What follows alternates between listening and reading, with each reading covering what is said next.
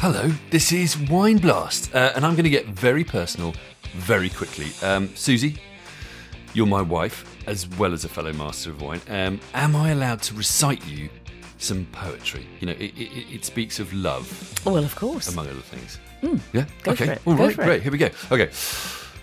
Superlative wine, radiant and bright, rivaling the very sun's scintillation. While we may not know heaven in this life, still we have paradise's libation. So, critic, pour me one, and sing for me, for wine and I are siblings till my expiration. Should I die, bury me next to a vineyard, whose roots supply my bones irrigation. Well, that is nice. Do you like it? I like it. But I have to say, let's face it, it's more about love for the wine than love for me, which is a bit disappointing. I didn't specify where the love was directed. Mm, I can see that. Um, but I like it. It's, good, isn't it? funny. It's good. It's definitely funny. It's really lovely. Isn't it? So, so this is the poetry of the famous Arab wine poet Abu Nuwas, uh, translated by the brilliant Alex Rowell in his book Vintage Humour, the Islamic wine poetry of Abu Nuwas. Um, and it leads us into our topic today, which is a sort of glimpse into a lesser known side of wine. Um, what might sort of loosely be termed wine from the Arab world. Yep. So, so this came up when the new listener got in touch, Aguiles or Agi Urad, and he got in touch to say he'd started up a new wine venture in the UK called The Other Grape, selling wines from the Arab world, which is his phrase, not ours. Yeah. Um, now, Aggie's aim is to try to break down stereotypes and promote these countries' proud winemaking history and their unique wines and indigenous grapes. And the first wines he's featuring in this new venture are from Algeria and Lebanon. Yeah. And it really piqued our curiosity, didn't Mm-hmm. it? Particularly since I'm just back from filming in Lebanon for my new uh, wine and travel show, The Wild Side of Wine. So, Get your uh, plug in there. There- well, it's, it's the first of many. So brace yourselves, people. Um, bear with me. What's it called? so anyway, we wanted to put the two things together, really, didn't we? And take this chance to look at at this side of wine, which is perhaps I don't know a bit misunderstood, Mm. but it's fascinating. Yeah, I mean, I, so many questions spring to mind mm. immediately. Like, Mm. Yeah. you know, how does producing wine in a Muslim majority country work? Mm. You know, and come to that, mm. what really is the relationship between Islam and alcohol? I mean, the common misunderstanding is that it's banned in the Quran, but from, or the common understanding, not misunderstanding, understanding, it's, it's banned in the Quran. But from what we understand, that's not necessarily the reality of Muslim life. No, and I know that actually this causes a memory to rise from when we talked to Hugh Johnson, wasn't it, back in um. Yeah. season one? Season one, when yeah, he talked yeah. about that in terms of the history of wine. Yeah, Anyway, yeah, sorry. yeah, yeah. Anyway, beyond all this, you know, what are the wines actually like? Should we, as wine lovers, be searching them out? Mm, yeah, and I, I suppose just to prove that this isn't uh, some deliberately obscure niche we're diving into, as we are One of our one of our properly we- obscure as niches. we can do from time to time. Um, you know, just to prove how relevant the history, the story of wine in these countries is. Did you know that in the 1950s, Algeria, Morocco, and Tunisia accounted for two thirds of the entire international wine trade? That is mind-boggling, isn't it?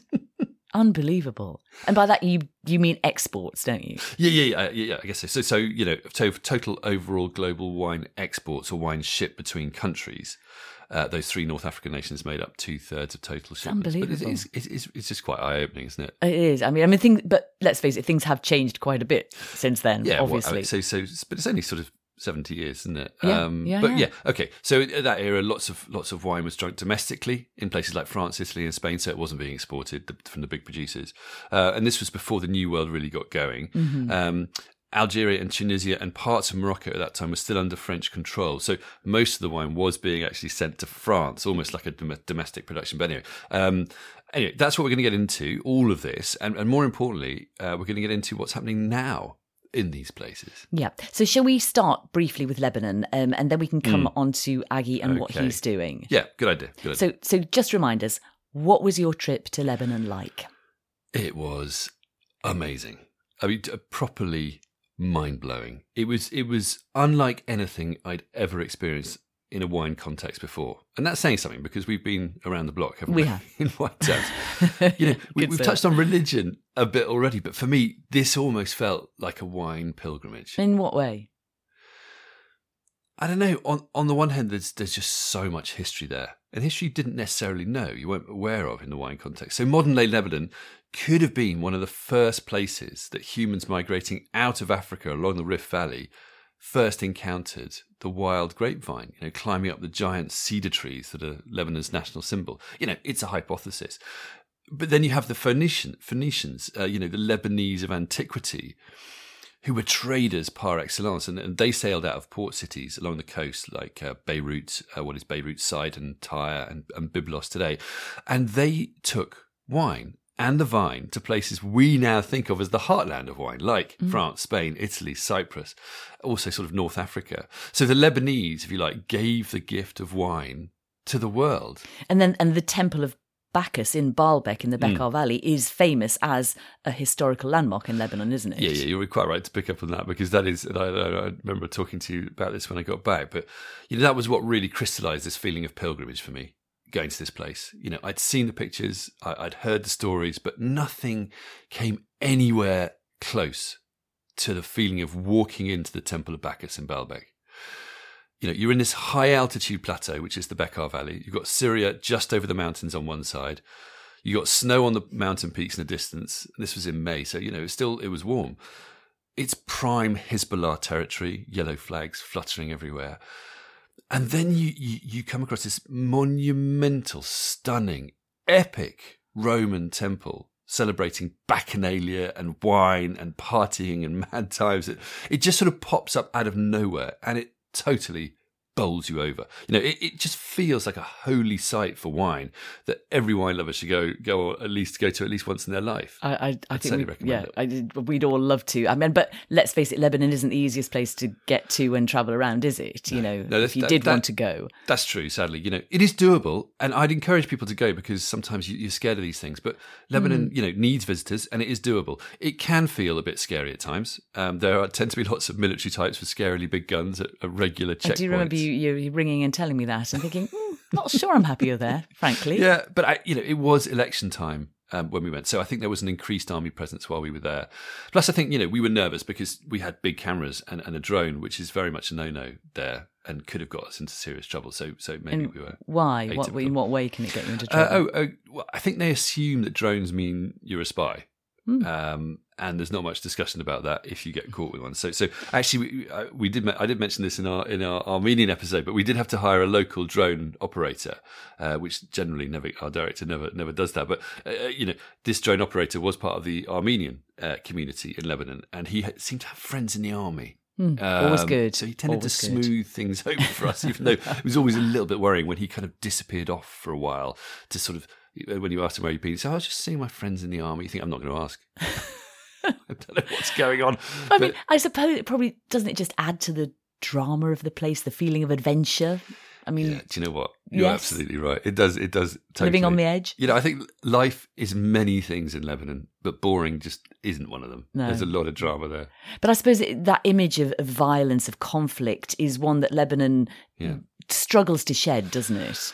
Yeah, I mean, I think for many people, Lebanon is associated with with conflict. You know, whether it was a civil war, um, 1975 to 1990, or the outbreaks of violence since. You know, it, it, that's that's the image, isn't it? But but mm. but equally, that's not the whole picture. It never is. It's, it's, not the true picture of the place. You know, you go to places like Byblos or Batroun, or uh, you could be anywhere in the Mediterranean. Frankly, you know, these beautiful fishing villages with beaches and boats and beer, and it's really chilled and, and beautiful. So where I mean, explain where does the conflict come from? Yeah, so I think it is important to touch on this. I think it's a really good question. Part of it is that Lebanon is just a melting pot of religions and communities. So many people in, in one place. Uh, partly because it's such a nice place. You know, you, I mean, you look at the lists of people who've conquered or invaded or just been there over the years, and it's as long as your arm. Um, you know, Egyptians, Assyrians, Greeks, Romans, Crusaders, Ottomans, French. It goes on. You know, so Lebanon used to be a majority Christian country. But I think now it's majority Muslim or it's accepted to be stuff, even though I haven't done a sort of proper census for a while. And I think one of the key dynamics lately, and it's really important to understand Lebanon in this context, but it's been the external forces. So, for example, Palestinian refugees coming in after the creation of Israel um, and, and, and its aftermath. And also, you know, Syrian refugees. There's, I think, over a million Syrian refugees in Lebanon right now who have mm. been fleeing the war there. So you've got the influence of Iran, Syria, Israel, uh, you know, in this sort of really quite complicated place with so many communities. It, it's just a sort of tinderbox. Mm. And you saw the effect of that conflict on wine when you were there, didn't you? Yeah, that's the really important thing. With this series, what we're trying to do is look look at a culture, a place, and, and its people through the, the, the bottom The of a wine glass. of wine, yeah. Exactly. So try to make sense of it all. So I, for example, I visited um, Jill and Naji Boutros at Chateau Bellevue in a place called Hamdoun. Had to work on my pronunciation of that. Still. Chateau Bellevue sounds like you're in, in the middle of Bordeaux or something, doesn't it? It does a bit. Well, the, the French influence, the French Mm. controlled uh, Lebanon for a long time. So there's a lot of uh, sort of francophone stuff and, and French culture and history there. Yeah. But I mean, when you say Bellevue, beautiful view, the Bhamdoun is high up in these mountains, and you have the most beautiful views. And I mean, these are such special places. Anyway, but you know, they they Jill and Naji there are using wine as a way to rebuild their community, um, which is a historic winemaking area. But it became the front line one of the front lines during the Civil War, um, there was just massive destruction there, and and there was a massacre of the villagers as well, very very sadly. Um, Naji showed me the vineyard where his, you know, for example, his mother's cousin had been blown up by a cluster bomb when he was tending the vines there, Mm, which God. is very very sad. That must have been pretty intense to, to visit and be there with them. It, it really was. It felt very. I felt very privileged to be there. That they were sharing something so personal. Um, but you need so so much in Lebanon is just intense. I think that's one word I would use to sum Mm. the country up. It is intense. You know, and, and then Naji, you know, he also showed me the site where his grandfather's hotel once stood, which was the Hotel Bellevue, um, and very sadly, you know, it had been used as target practice by tanks and artillery in the war. And now all that remained were fragments of tiles and amphorae sort of scattered around in the vines because he, he's planted a vineyard there to sort of revive it. And, Mm. you know, he was in tears telling telling me about all this, un- understandably so. I mean, Lebanon's had such tough times, hasn't it? And we've touched on this before when we did an episode after that huge explosion in Beirut, but also talking about the very serious economic issues. Yeah, and this is where it gets really serious. You know, I had one wine producer say to me that the situation now is far worse than during the Civil War for, for most people. Uh, I think the Civil War affected, you know, localized people really, really badly, but elsewhere, things life could carry on. But because of the economic collapse in the country now, people's money has just completely devalued. Banks are basically banning people from accessing their savings. Can you imagine that? You know, the bank telling you, right, your your your money Is now there, is worth much less than what it was, and you can only access a small fraction of it. Yeah. You know, so it's it's it's paralyzing the country. But is this where wine, wine can actually help? Yeah, yeah, absolutely. So you know, we did touch on this.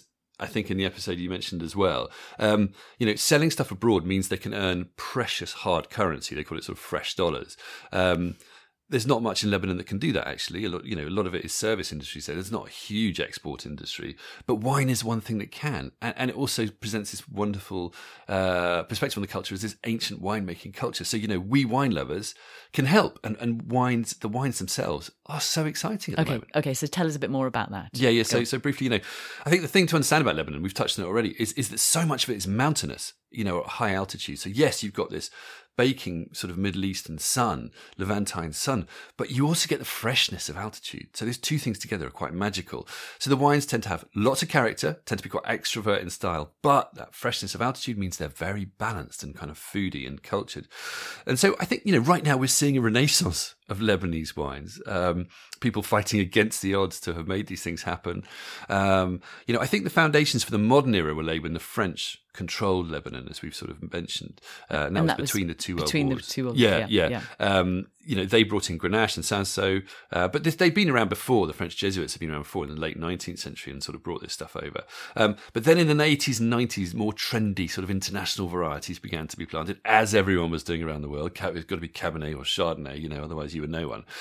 But what's happening now is much more interesting. Is that producers are really focusing on what makes them unique.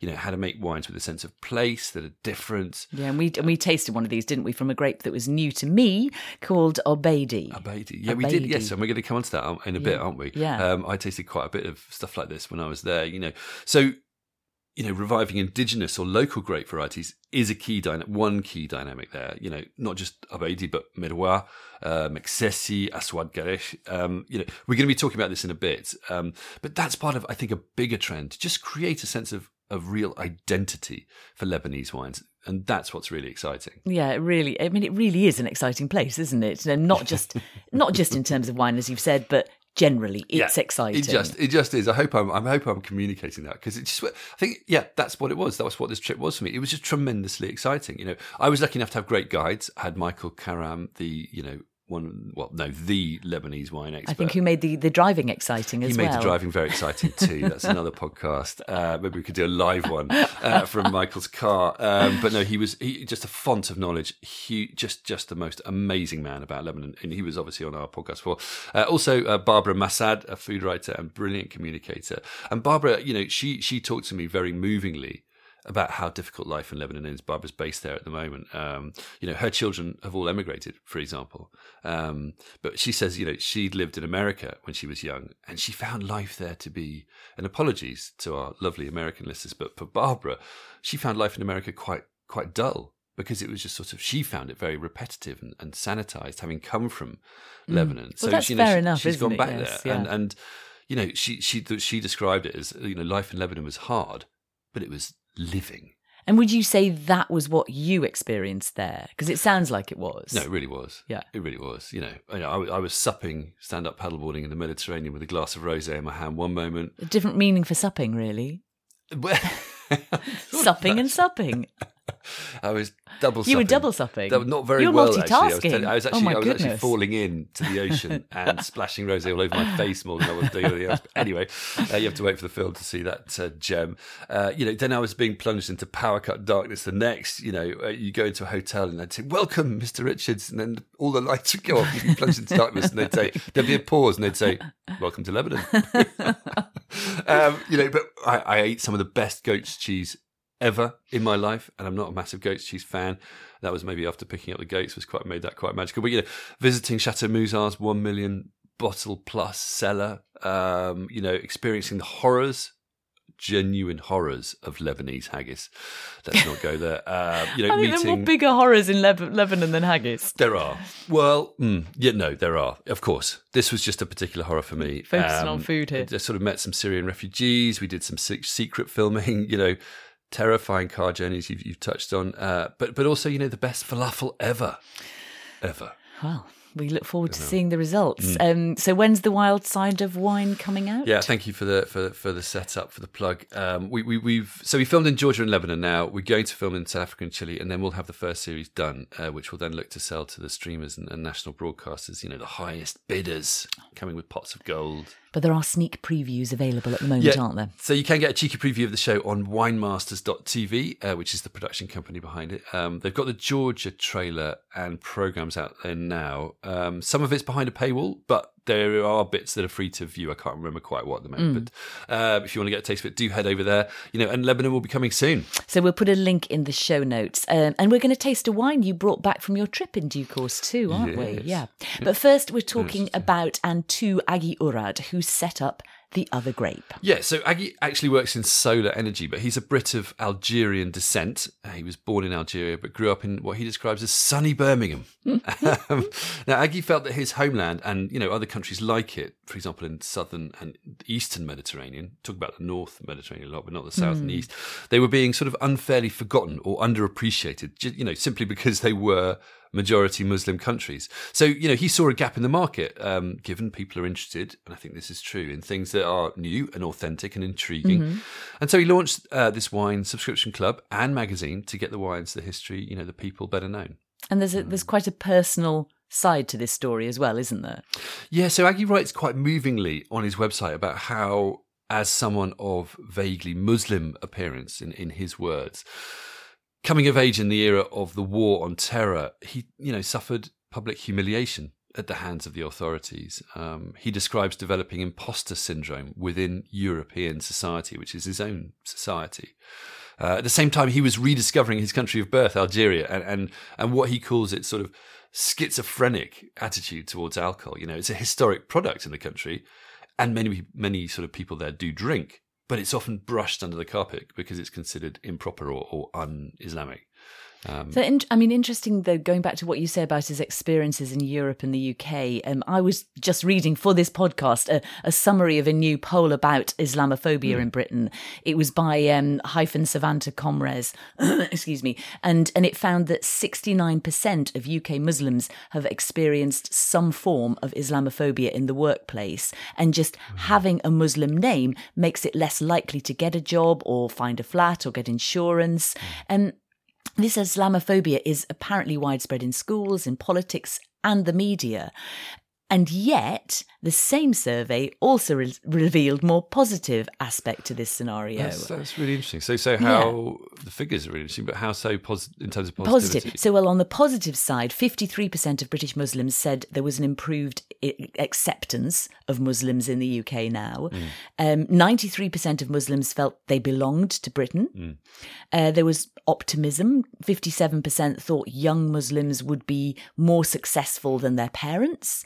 Um, there are some great Muslim role models, obviously, in public mm, life. Yeah, so the picture yeah. is nuanced, it's fair to say. Mm. And there are challenges, but there's also hope. And and all of this is really interesting context when we're talking about Aggie's yeah, business. It, absolutely, because that's also about sort of hope and challenges too, isn't it? Um, you know, Aggie says it's a way of empowering Algeria. You know, it's, he says its wine industry is kind of a shadow of its former self in danger almost of disappearing. But there is quality there, you know, and it would be a crying shame to lose it, you know. Plus, it can give a lot of people work and income. Yeah, yeah. So, and so you mentioned some stats before about the hmm. surprising mm. size of Algerian wine a century or so ago. Yeah, yeah. And and just to back that up, Algeria has grown vines historically. The Phoenicians may well have been responsible mm. for mm. those. Yeah. Um, then it became a French colony from 1830 to 1962, and this was the big push. Its its wine industry grew from 17,000 hectares of vineyard in the 1870s to 110,000 hectares hectares in 1890, which is similar to the size of Bordeaux Bordeaux's vineyard yeah. area today. Yeah. But that's sort of almost tenfold growth. Yeah, yeah, and and the catalyst was the phylloxera pest that decimated French vineyards. So, so they turned to Algeria to bolster their supply. Yeah, okay. we, we are going to come on to this with in, in, yeah. in my discussion with Aggie too. Yeah, because but by 1938, the Algerian vineyard was over 400,000 hectares. I mean, that's the size of the entire US wine vineyard today. So, so it went from what was it seventeen? So seventeen thousand in, in, the eighteen seventies. Then we went to one hundred ten, and by by the by nineteen thirty eight, we're at four hundred thousand hectares, which is you know quite a jump mm. um, and, you know, quite a thought. And so in the mid 1950s, winemaking was the leading sector of the colonial economy in Algeria. It was mm. half of Algeria's exports by value. Mm. And a lot of that went to France to be blended into their wines. So your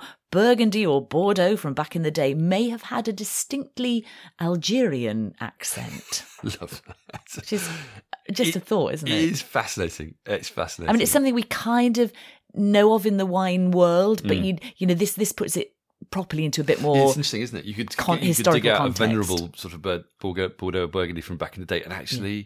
It would have had a lot of Algerian wine. Nice, deeply coloured. Not saying all of it would have. But no, it's, but, but it's yeah. still an interesting thought, isn't it's possible, it? isn't it? Anyway, okay, so so I think that way in which Algerian and French wine intersect, uh, uh, and how all this is tied up in the genesis of Appellation Contrôlée is something that I discussed with Aggie. So this is a good point to bring Aggie in. Uh, and I started by asking him about his business, The Other Grape, and how he's managing or aiming to make a virtue of lots of challenges, you know, like Algeria's complicated relationship with wine or Britain's complicated relationship with immigration and racism.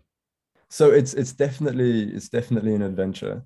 But I think the the way we try and do it is to really bring the human stories to the fore. So wine production in these in these in this region in these countries does not for does not follow the same storyline, if you want, as wine production in in Bordeaux or um, you know in uh, even in even in like southern um, even in southern Italy, like uh, Puglia, which um, you know or Sicily, which resemble in, a, in many ways the same sort of terroir, the same kind of heat as well, and um, you know, kind of pastoral nature of uh, many of the, the countries in the on the southern and eastern shores of the Mediterranean. The the societal human stories are very different. You know, we have in in Lebanon we have a lot of like economic and political crises that, that mean that winemakers have to jump through hoops to to bring the you know to, just to be able to produce their wine um, every year. In Algeria, you have um, you know seasonal workers who are who are have pressure put on them by imams, who are the you know equivalent of of priests, um, to to not work.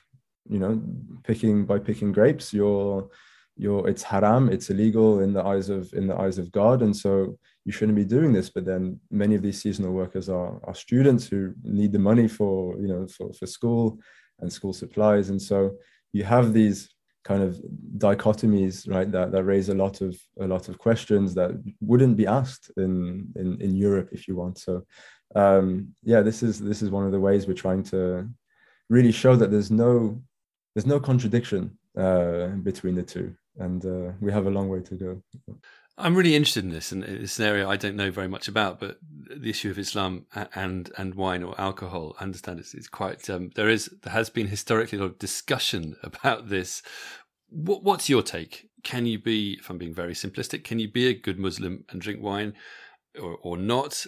Or and what about the secular nature of it, um, as well as the economic sort of issues? Can you just dive into that a little bit for us?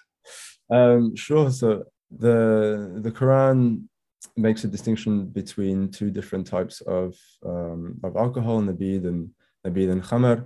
Um, and so, you know, the nabid being maybe the the lighter one, um, and khamar the if you want the, the stronger one.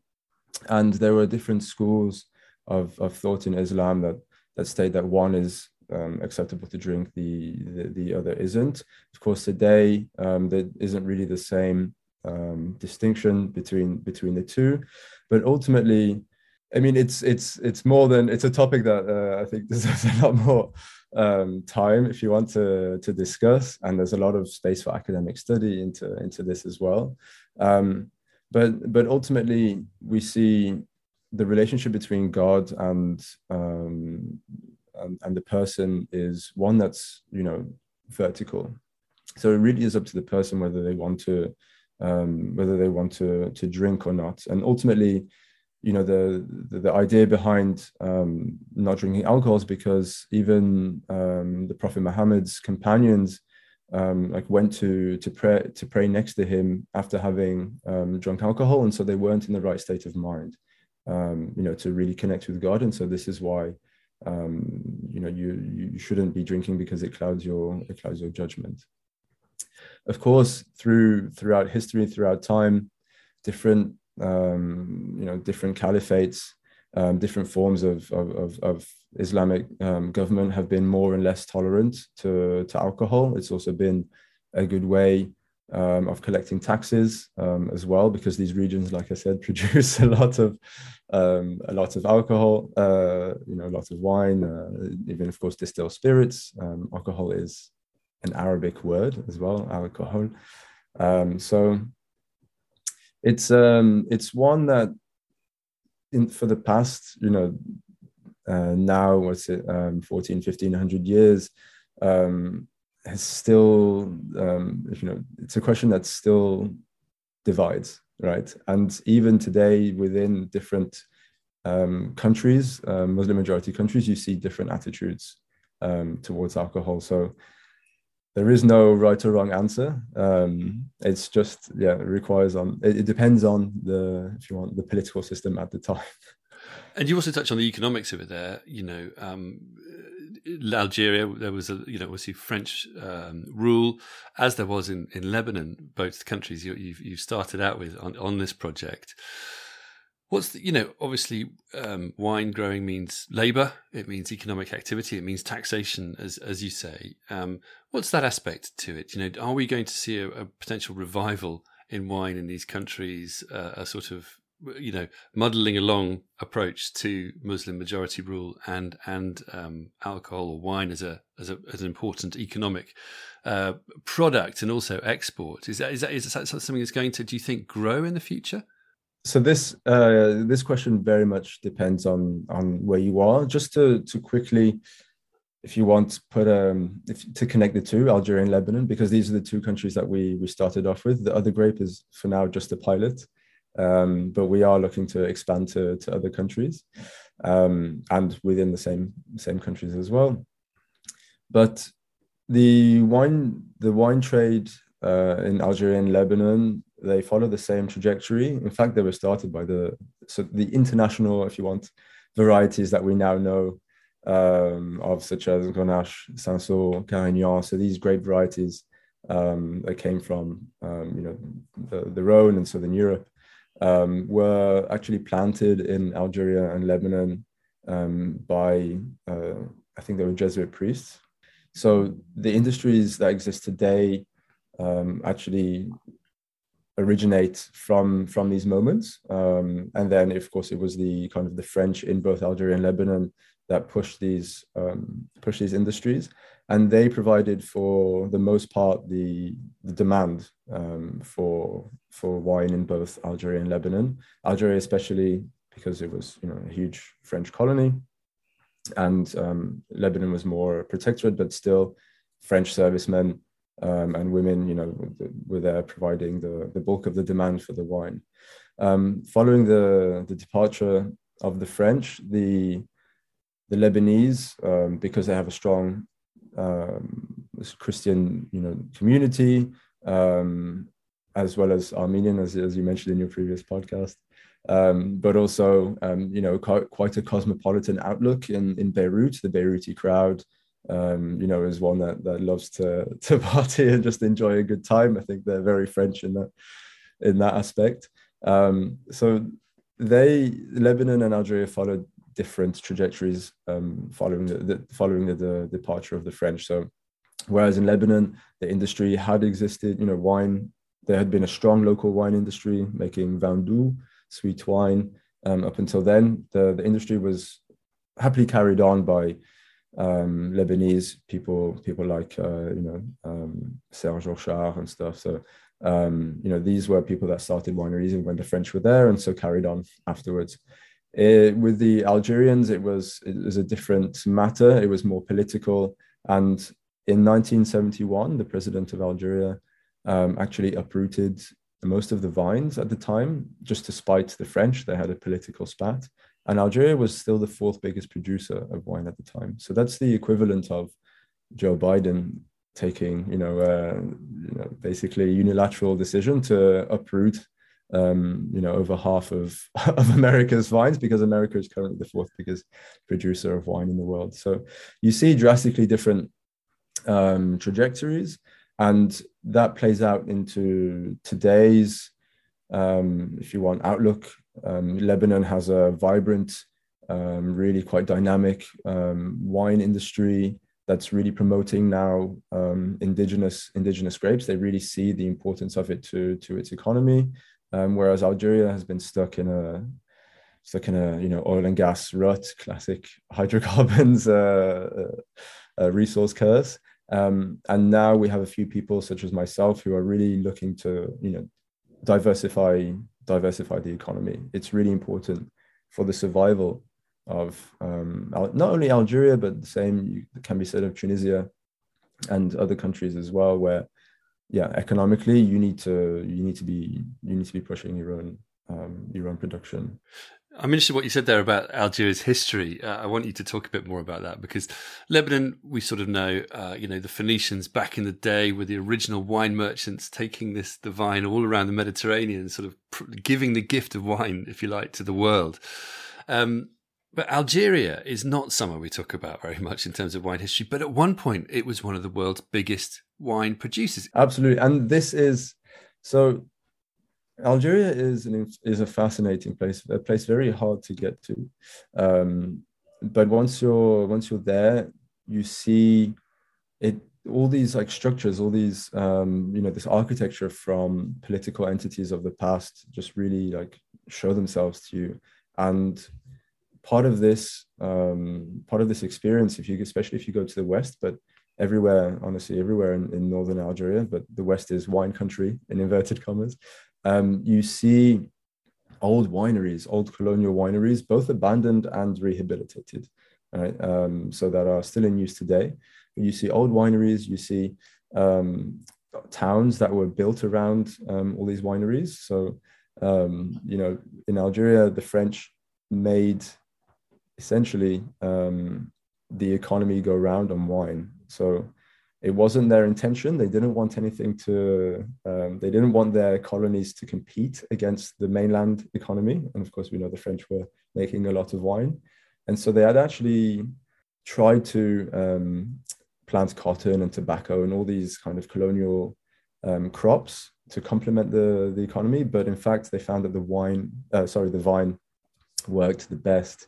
And so before Algeria uh, became French, or the, the, French entered in 1830, but it, it was very experimental the first few decades.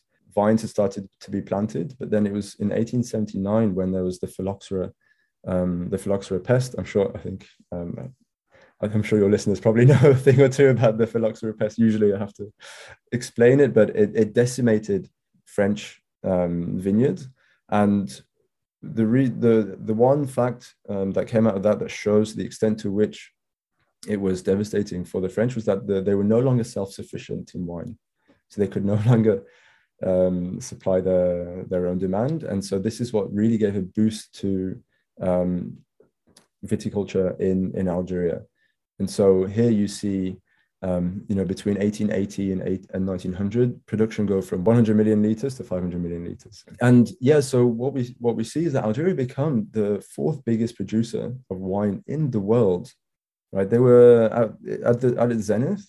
The um, Algeria was producing over two billion liters of wine a year. On average, it was about it was, it was about it was just over one billion, but it reached the point where they were producing two billion. Um, and they were comfortably the biggest exporter because most of it was exported in inverted commas to to France as well. So where was all this? What was all this wine doing? Because you know you don't sort of I don't I wasn't around back then, but you don't sort of remember many famous sort of Algerian cru. Was was a lot of this being blended into French wine?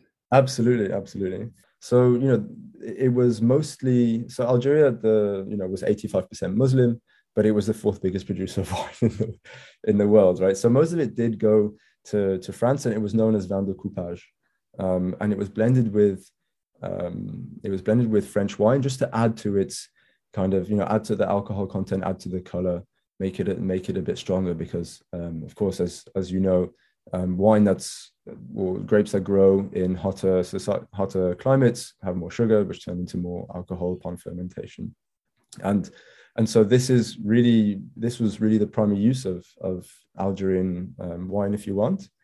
And fantastic side note as well is that this was one of the, if you want, the the triggers that led to the um, appellations as we as we know them today.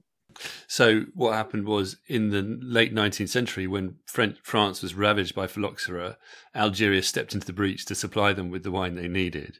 But then fast forward to the 1930s, uh, the French said, "Well, thank you very much. We've had that. We've kind of worked out a way to get over phylloxera. Now we're going to uh, create these laws which protect our wine and mean, you know, you're not welcome anymore." Is that right? Absolutely, yeah, yeah, absolutely. So, um, so what's funny is that in, in Algeria they were um, one of the first to, if you want, implement um, a US rootstock. Um, you know, just uh, rather than like chemical treatments, and there was a lot of fighting between that. Um, but this meant that they were able to produce a lot, a lot of the wine, and so they were able to then export it.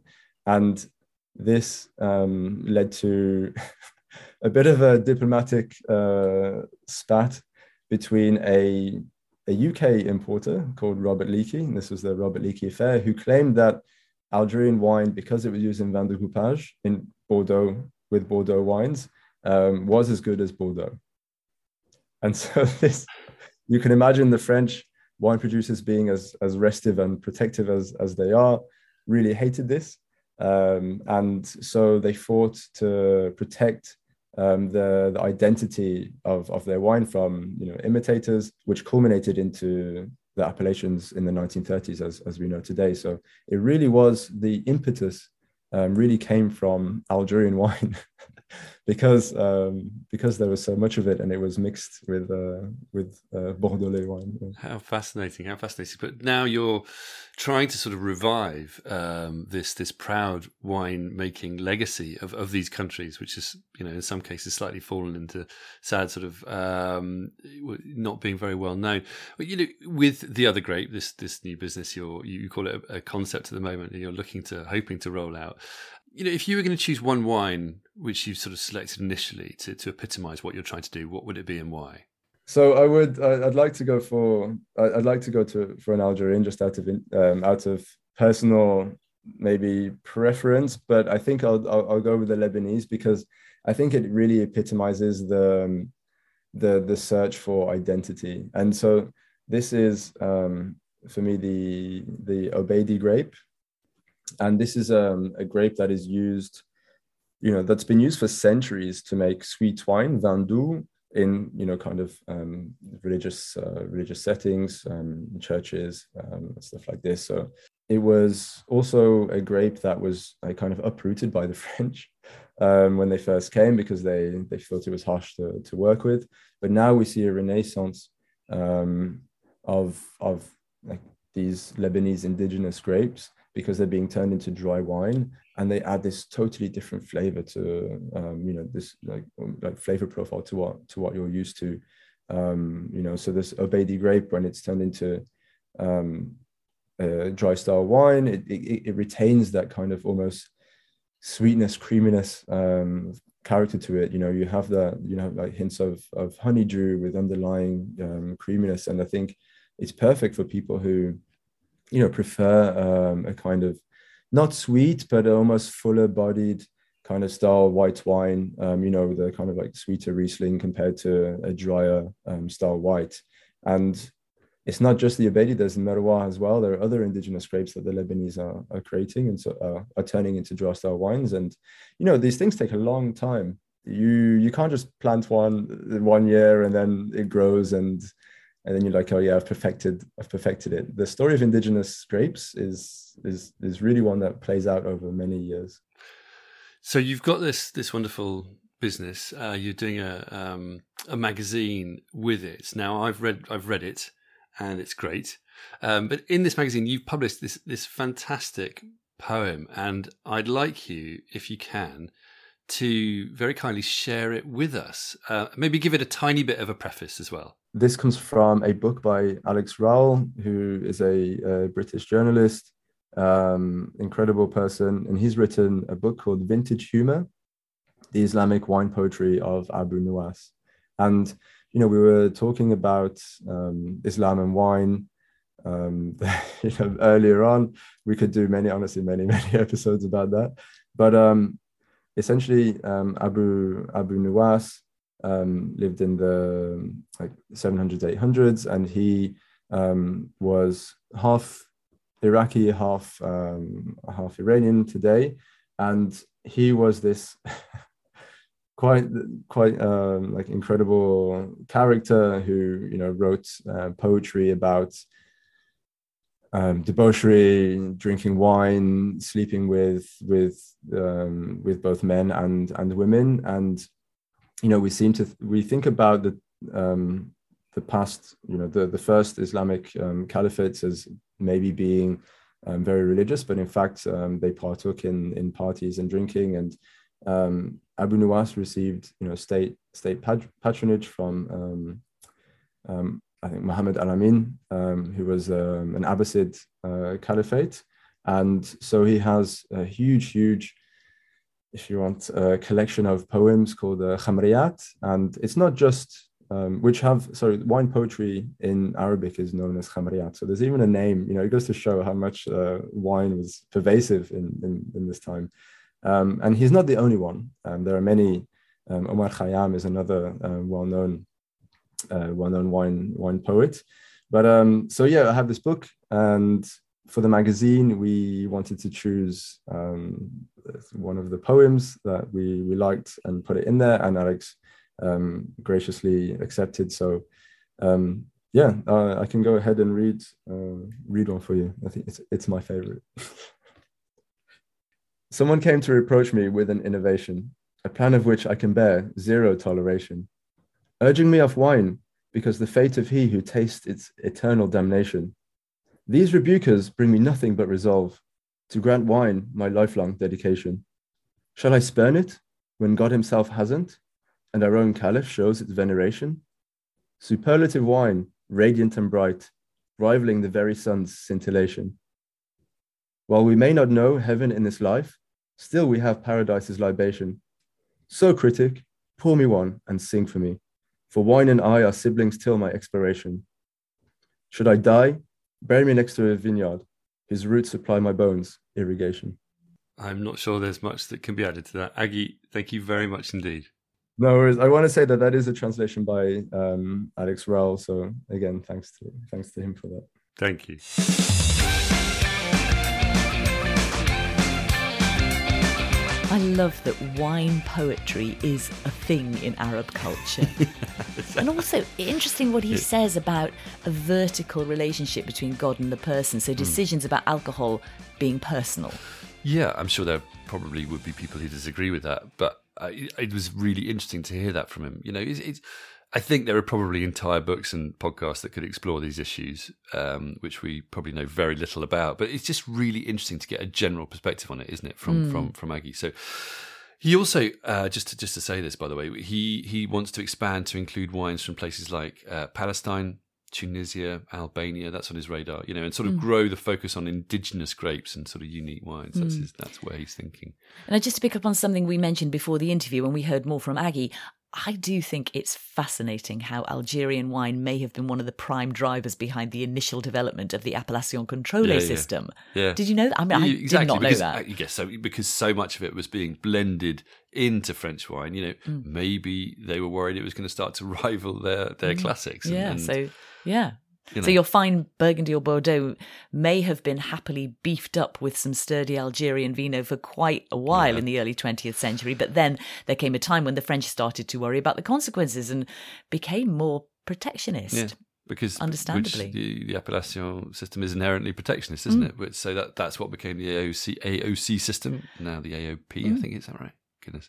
Anyway, um, Mm. But um, you know that then ultimately led to the rug being pulled from under the Algerian wine industry's feet, didn't it? You know, their markets collapsed, and I guess instead of carrying on like Lebanon, you know, it's sadly sort of fallen into slight disrepair.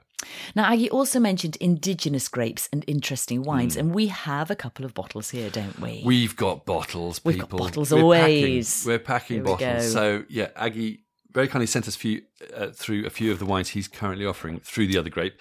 Uh, the first one we've already mentioned, haven't we? It's the Obeidi grape, uh, Mm. made by Chateau Umsiat. It's 2018, 12.5%, isn't it? Mm. Yeah. You've got it there? So I have got it here. Talk It's um, it. it's um, Mm. so this this has bags of character. It's really it's succulent but easy drinking. Um, you've got aromas of orange blossom, baked Mm. apricot.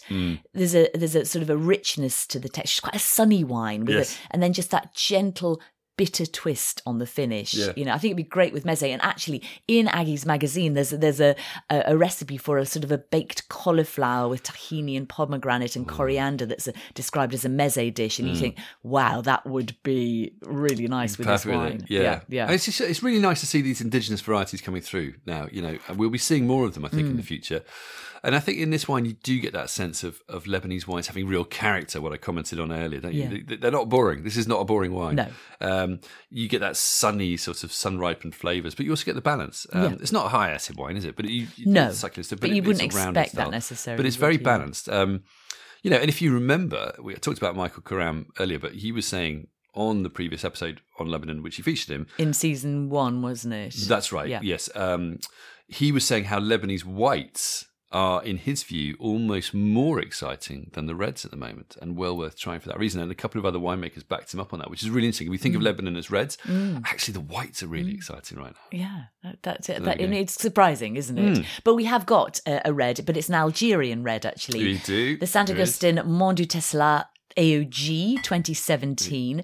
So I really like this. Um, it's it's a bit rustic, Mm. leathery, sort of gamey, earthy. It's got a bit of raisined fruit in a in a good way, but you've also got some nice chalky Hmm. tannin and that that sort of cutting through and and then balanced alcohol, thirteen percent. Yes. which makes it Yeah. so perfect. And you know, I would say ideal this one with a lovely slow cooked meat casserole. Yeah, you've got a helpful little um, map on the back as well. Actually, funny enough, which, which puts it in context of where everything is. Where it um, actually But is. no, you know, it, uh, You love your maps, don't you, love? the, the the food you mentioned as well in the magazine. I think you mentioned the magazine. Um, they've got a great recipe from Algeria which- to put which you could put with this. I think it's called esquef. Esquef. I don't know if that's the right pronunciation, but it's basically beans, veg, tomatoes, pasta, and lamb merguez sausage. Oh, uh, yeah, the, that does sound. And it just fabulous, you mentioned the doesn't it? casserole, you know, the, the, Yeah. the, the meat. This would, I think, this would this would pair really well with this kind of thing. Yeah, I, You know, I, totally I, don't know, I agree. ju- I just like the fact that this wine again, it wasn't just rich fruit. Uh, you know, there was culture. There was other stuff here there, yeah, balance. yeah, it was yeah. Mm. herbs and smoke and roasted pepper. It, just, it wasn't too big a style, wasn't it? It's fundamentally medium bodied and really elegant and food friendly. You know, just just quite cultured. You know, despite the rustic edges that you mentioned, which I, I think we found Add quite to it. intriguing. They which add to really it. You know, so I think it's an intriguing style. And you know, if there's one thing to say about this wine, it's I would like to try more of where this came from. Yeah, yeah. So just to give you an idea of pricing, you can buy a Hmm. duo set from the other grape for twenty nine pounds, um, or if you want the magazine as well, that's thirty Hmm. nine pounds. So that particular pair includes a different Algerian red. It's the Kutubia, but you sort of get you get the Hmm. idea and. You know, they're all well worth trying. And the magazine is great. You know, it's got some great photos, brilliant articles, and poetry. Great, great, great poetry. Um, we've got one final bottle here, haven't we? We have. Uh, which I brought all it's the made way quite back a journey. from Lebanon for you to try, as we mentioned in your earlier. suitcase. It was brave, I have to say, because if that had smashed, you'd have had some very colourful shirts. It's very inky style, isn't it? It is. There It is. So this is Um, the uh, Sept Syrah 2019 from the Batroun Hills. So this is a newer area. The the Bekaa grows the vast majority of Lebanese wine. This area of Batroun is nearer the coast, but there's some really exciting producers there, uh, including this guy, Maher Harab. It's biodynamic. You know, he started this project as a tribute to his father, who died during the Civil War. Um, the Syrah was the first wine he ever made from his own vineyard. Oh. Uh, so it's a very emotional wine for him. And I remember tasting it with him there when we filmed, and he was getting very emotional. It was a really special moment. Um, and that was the 2016 Syrah. And this one is 2019. Um, I think it's amazing. What do you think? It's it's intense. It's really intense. My goodness, there's so much pure dark fruit, but also spice. you know, it, it's it's really full on, Mm. It's, isn't it's a re- I, I just find it a really intriguing expression of Syrah. If you like Syrah, you've got to try this one because you've got Rhone, you've got Australian Shiraz, you've got Chilean Syrah. This is, I think, for me, unique. Uh, it's quite rare to find a Syrah expression of this style, but it's still very Syrah. It's inky, it's wild. You've got violets and black pepper and sausage. You've got what I, what I noticed most about this wine is grown altitude. I think it says 950 meters in Nehla on the on the neck label you get tense acidity and a really fine, sort of abundant tannin. It's it's just very sort of brooding and savoury style, and, and very very complex. And you, you, I get the sense it will age really really well and hmm. develop. It's it's sort of seamless. It's just so much sort of complexity, almost. Now I'm sort of tasting it, thinking almost a slightly angry wine. Do you agree with that? Is that is that taking it? too far? There's a kind of sense of "Urgh, grr here, uh, which which I love. Uh, Not everyone might love because it's a bit big in that sense. It's kind of quite Yeah. full throttle. I've never thought of a wine as angry before, but No, in a um, good way. in a good way. You know, people can Full be good when they're angry too. positive Um, anger. Yes, just intensity. You know. uh, Anyway, the Sept. Uh, we'll put a photo of the bottle. Yeah, it's a very little cool bottle. We will be seeing really more cool of bottle. Sept in the future. Yeah, yeah. So there we are, a brief snapshot of these wines and the wine scene. But I think it's enough to say these wines, these regions and countries, they are well worth checking out. There's real history here, great stories, people, producers, and it can all make for quite a, a wine adventure. Adventure is exactly the word. Um, we all want a wine adventure, don't we? Absolutely. Yeah, so there we are. This uh, here's here's one ready made for you. Um, you know, you can never really make predictions about these things, but you know, you think there is definitely potential for a revival of wine around the southern and eastern Mediterranean. It would be lovely to see. You know, especially maybe in these higher altitude locations, Yeah. we get these balanced Slightly wines. cooler- Uh, the quality's locations. there, the history is there, the stories are there. You know, t- to be fair, much will depend on the politics and the religion and the social pressures, but the wine potential is there. I suppose it also depends on on the interest from us as wine lovers. Um, but we'd certainly, wouldn't we, recommend trying wines from these places? And you can start by checking out the other grape. Yeah, we're definitely up for it as we always are. Anyway, uh, thank you very much to Aggie. Thanks to the winemakers of Lebanon and Algeria. And thanks to you for listening. Until next time, cheers.